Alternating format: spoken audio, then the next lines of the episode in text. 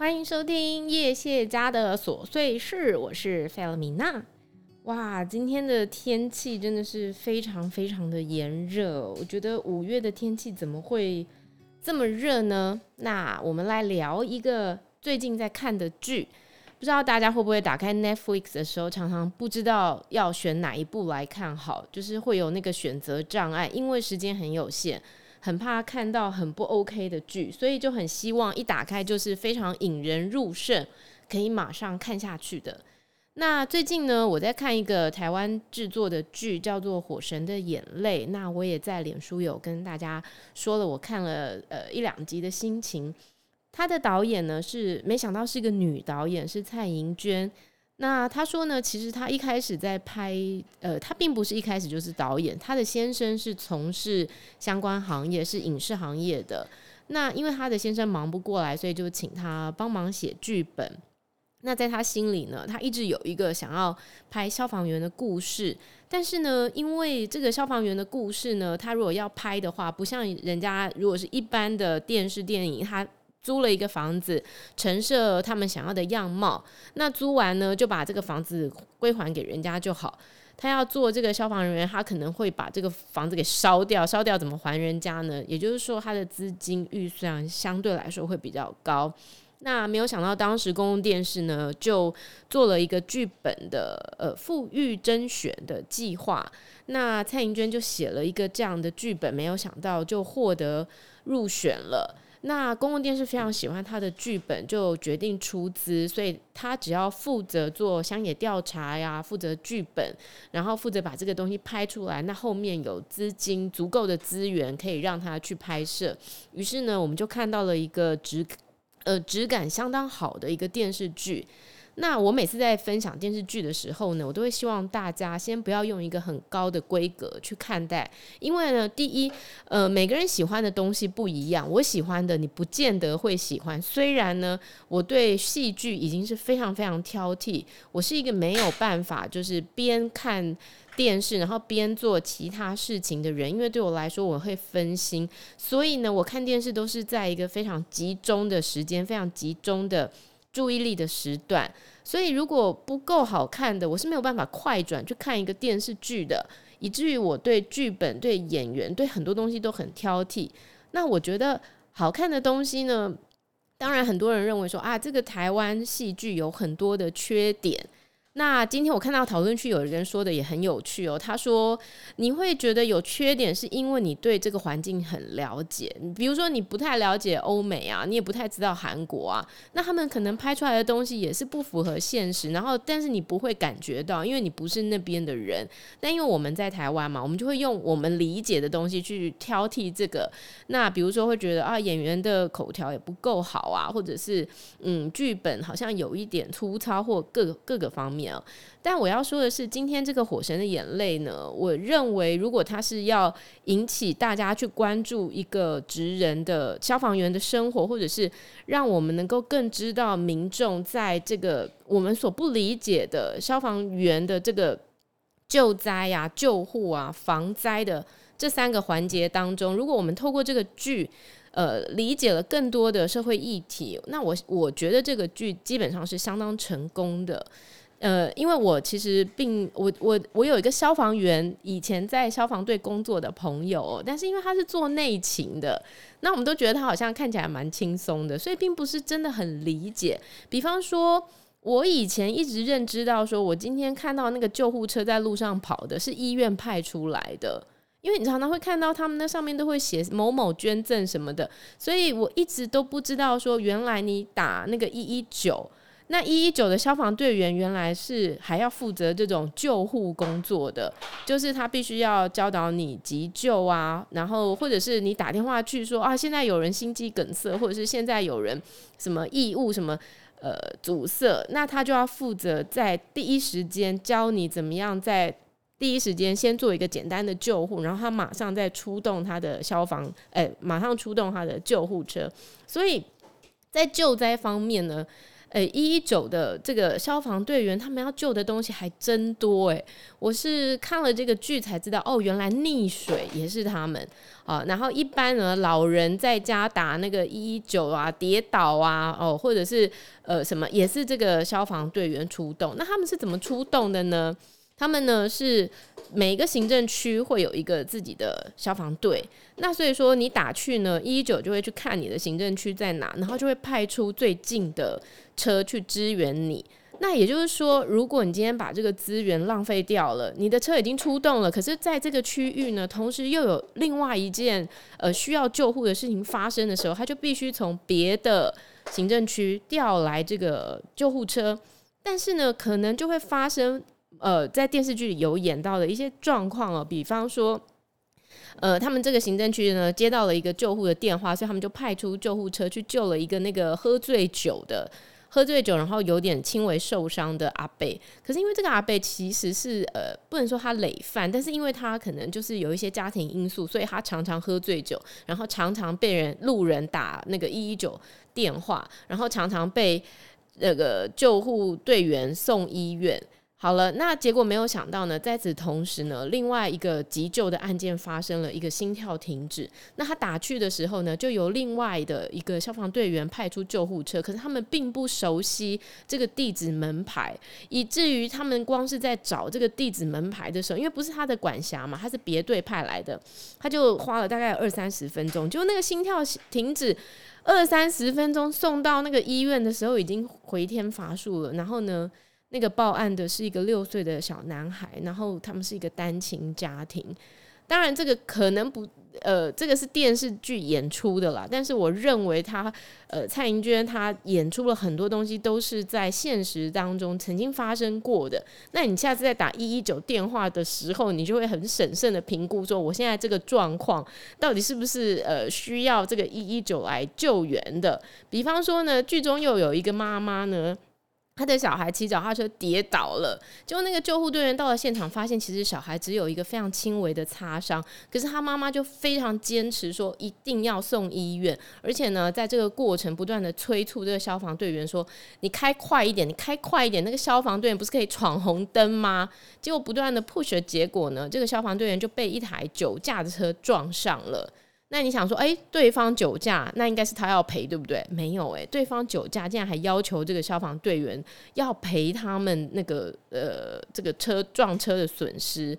那呃正常来讲，我们就会说啊，车子有保险嘛，车子去赔。结果才发现，原来每一个分队他们的消防资源，呃，他们的有的那个资源不同，有些车还没保险，那没保险谁要赔？哇，这。太倒霉了，竟然是消防队员要自己赔。如果他不赔，要呃请求就是用车保去赔的话呢，可以，但是就必须被记一个申诫。那因为呢。蔡英娟呢做了一个 podcast，这个 podcast 上面呢就访问了很多呃曾经在这个消防队工作的消防队员呢，有那个工作十二年的，工作十六年的，那他们就呃还有访问了一个妈妈，这个妈妈她的先生还有她的两个孩子都是消防队员。那你就会听到很多他们这种很心酸的那种血泪史，就比如说刚刚我说到说，诶，他这样子竟然还要自己掏钱来赔，不然的话他要被记申诫。那因为这个消防队员就说，因为呢消防队员是属于公务员，公务员呢就必须要受理民众的很多。呃，他是不可以不管的。他打电话来报案，他叫你去救护，你就是得出动，你不能不出动。那你去到现场，你判断是这样，你又不能说，呃，按照你自己的判断，因为他有时候民众怎么样，他就又要去投诉你。那甚至呢，你在这个剧情上面，你会看到很多很喜欢找那个明代来关说，就会给这个消防队非常大的压力，然后去按照他们的要求办事。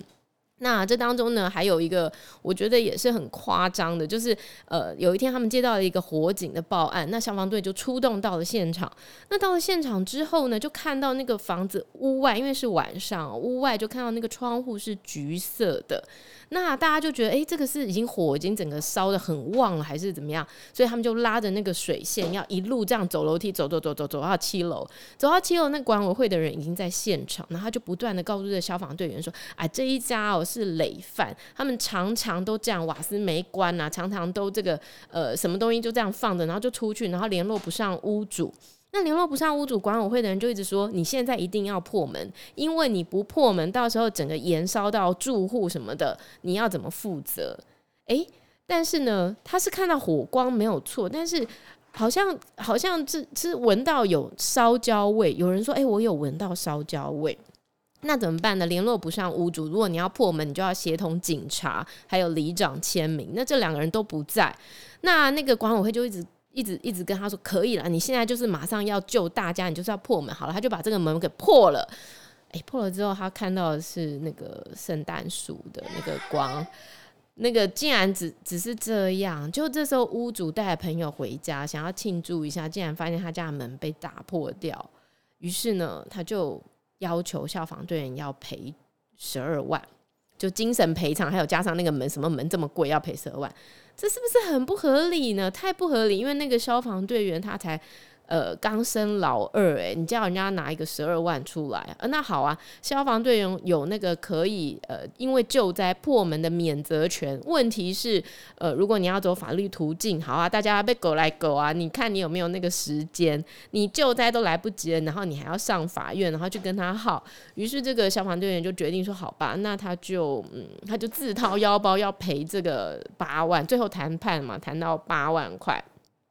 那你就觉得实在太不合理了，就是他们也是为了民众的安危，然后破错门自己还要掏腰包。这时候呢，又发生了另外一个紧急救护的案件呢，就是有一个先生打电话去，然后就告诉这个消防队说：“我的我的朋友打电话给我，然后他告诉我，他前一晚的那个留言听起来是他要那个轻生，然后请你们一定要赶快破门去救他。”好了，这个大队人马又到了一个公寓前，然后他就问这个报案人说：“那你现在人在哪？”他说：“我现在在出差中，然后我现在赶回来的路上，你一定要破门。”他说：“好，破门。那这个屋主是你朋友吗？还是你是租屋？他是租屋的，屋主又不是他。那好吧，那我们就要来协同，就我刚刚讲的，要协同警察，然后要协同里长签名才可以破这个门。”那等了一个钟头，因为你知道，就是一朝被蛇咬，上次赔八万嘛，然后对上老鸟就一直跟他说：“你千万不要冲动，你破了这个门，等一下又要叫你赔多少钱，然后进去又没事，按电铃都没人接，打电话没人接。”然后那个他的朋友很着急的说：“拜托你一定要破门救他，你到底要破还是不要破？”好了，结果呢，因为都找不到人嘛，结果他最后 等到他这个朋友来的时候，有个钥匙去开门，哇，开了门的时候已经太晚了。这个该破的门没破，但是人已经走了。那你想，哇，那消防队员那阴影到底阴影面积会有多大？然后我就觉得说，哇，这个。消防员的日常的那种压力指数，实在不是我们可以想象的哦。特别是在你知道很多很多不同的议题之后啊，你就会觉得说，我们好像要更呃更注意的去关心一下说，当这个灾害发生的时候，我们应该要做一个怎么样的应变。我刚刚是有跟大家讲说，我以前都一直以为说打消防队的电话要打一一二，手机拿起来，因为我们能被宣导的都是这样嘛。但他说不是诶，你要打一一九，因为你打一一二是因为你没有讯号，所以你就会被分散到呃，你就会被找一个基地台，然后让你这个电话可以接通。可是接通之后还要转接，所以如果你真的是要打手机报案的时候，你要拿起来直接打一一九。然后他说，其实最重要的就是说，有的时候报案的人都不知道自己在哪里。然后有些人会说：“哦，我就在家。”那问题是，有时候我们比如说是在车祸现场，然后看到一场车祸，我们要报案。你知道，那光是一个内湖啊，瑞光路、港前路、新湖路，就很多不同的路。可是你要在最短的时间，然后让消防员知道他到底要去哪里救你，因为他们说二十五秒内他们一定要派出这个消防车，就是紧急救护的一个黄金时间。所以我觉得很多人都想说啊，外勤就是要上线救护的人有很很多压力。但是那天来了一个消防员上 Podcast，他说，呃，他是本来外勤转做内勤，他是负责接电话的。结果呢，他接电话呢，有一天就接到那个钱柜钱柜火烧案里面有一个人呢，他就他就是被困在一个包厢，于是呢，他必须透过这个电话呢，指导他该怎么去逃生。那我以前呢，都以为说，诶、逃生就是赶快走嘛。他说不是、诶，其实，呃，发生火灾的时候，其实就地原地避难是最好的。那如果你今天要逃生的时候，你要先确认你打开这个门的时候，那个火会不会整个喷进来、冲进来？那你要逃难的时候，我以前以为是要拿湿布掩住口鼻，因为你看到那个火这么热，你就会觉得好像要弄点湿的东西才可以隔绝。不，你要拿干的毛巾。遮住你的口鼻，然后贴近地面，才可以吸到氧气。于是，这个接电话的这个内勤人员呢，就透过这样的方式，然后终于引导这个人到了逃生梯，然后遇上了他们那个救火队上来救人的，才救了他一命。可是他说，这个真的是压力非常大，因为在那个瞬间，你不仅是要判断出动多少台消防车，要不要出动消防车，还有就是你如果真的是遇到一个跟你一对一，你要协助他的这个呃呃患呃不是患者，协助他的这个这个这个人的时候，你要怎么在第一时间做出最正确的判断？那甚至他说也有发生过，就是那个打电话进来，然后说火灾的，然后讲着讲着讲着就没有声音了。哇，所以我觉得这个消防员的这个系列故事啊，我觉得在这整个剧集当中啊，我我我个人觉得是一个非常好看的剧。我常常是看到结尾的时候呢，都不觉得已经是是啊这么快结尾了，要下一集了。而且呢，一个礼拜只有播两集。那我觉得他很棒的是，他后面那个。导演还跟 KKBOX 合作做了一个呃《火神的眼泪》的 Podcast，他就是邀请了很多的呃消防队员，然后消防队员的家人，然后来让我们来了解说哦，消防队员一整天他们的生活是怎么经过的。比方说呢，他们的时间是二十四小时分成四个区块，六个小时一个班，那他们就要值完两个班才能呃休息一一一天。那等于是他有时候是早班，有时候是晚班，有时候他们下班是早上八点，他们就要回去睡觉。然后以至于呢，有一个消防员呢，就讲了一个非常好笑的事情。他说呢，有一天他去救火，然后呢，他们他们都不能带手机嘛，因为那个火场很容易会把那个手机弄坏掉，所以呢，他就没有带手机。可是那一场大火是在那个长安东路，他们有很多的那个队员在那一次都受伤，然后电视就爆出来说，哦，哪哪某某分队现在就是受伤状况怎么样？就他太太就很紧张，他太太就打电话打他电话都打不通嘛。结果他们队员就有跟他讲说，你要赶快打电话跟你太太回报一下，这样子。哎，就他有想要打电话，可是他发现他不知道他电话几号。他说，因为手机有那个快捷键啊，你按那个快捷键，马上你就会知道要打几号电话。可是呢，可是没有没有快捷键，他没有带手机的时候，他竟然不知道他太太的电话。我我听到真的觉得很不可思议，而且我想很多的消防员可能因为工作的关系，也没有办法把时间留给呃很多的家庭生活。比如说像我听到那个消防妈妈，就是她的先生两个儿子都是消防队员的。他在屏东，他是屏东北上。然后有一次呢，他就在过年的时候，就一家回到屏东。就车开到屏东的时候，突然间发生了那个重大火灾，所以队员要全部取消休假，然后回去值班。所以他爸爸，他先生就是才刚到屏东，然后马上又回头到台北。哇，你看过年呢，好不容易回娘家，然后这个妈妈要一个人操持，她好像有两个孩子嘛，然后。他他先生就要马上去打火，然后他心里也是这样七上八下，非常的忐忑。那我觉得在这个剧当中呢，他就是让我们看到非常多的面相，比方说你也会愤愤不平啊，就是觉得民众怎么这么无理取闹，然后这么小的事情也要打电话叫消防队。以前消防队还要负责捕蛇啦、捕蜂窝啦，好像他手上有一个什么，他就变万能超人这样。嗯，那其实现在这个东西是外包了，不是他们在做。但是呢，我觉得他们也是一个压力相当大的行业，特别哦，体力要非常好。我就说，因为那个火灾都不能都不能坐电梯嘛，所以他那个拉的那个线，然后一路跑到七楼，结果发跑到七楼的时候，发现是一场谎报。哇塞，我觉得这个也这个真的就是每一天你的你的心情可能都七上八下。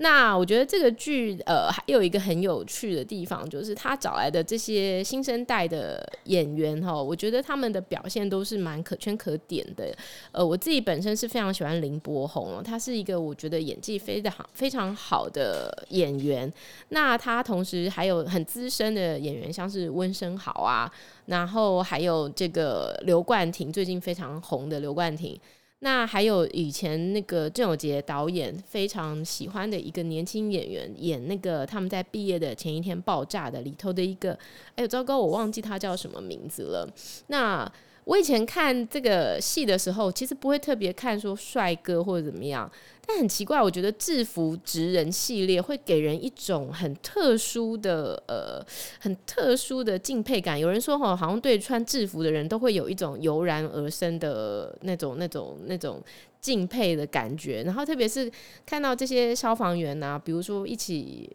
哈拉啊、聊天啊，或者是他们一起救灾啊，然后或者是他们一起做什么的时候，我觉得那个一起的感觉哦，让我有一种。很回味已久的大神感，就是哎呦，看这个看这个演员，整个就是一个赏心悦目。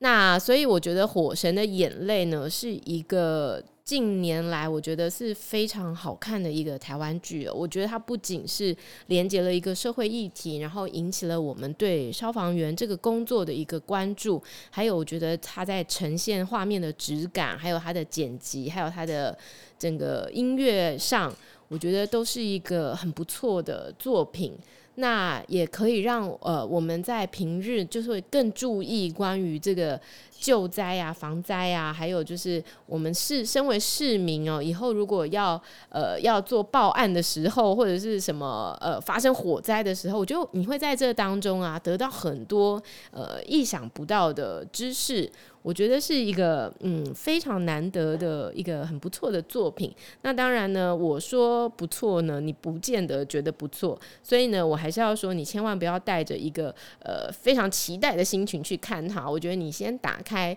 一两集，然后呢，看看你觉得怎么样？你觉得很不错，那我觉得你可以跟着我一起每个礼拜看两集。现在已经播完四集了，它是一个十集的剧。那我觉得台湾有这么好的剧，我们一定要就是。热情的支持一下。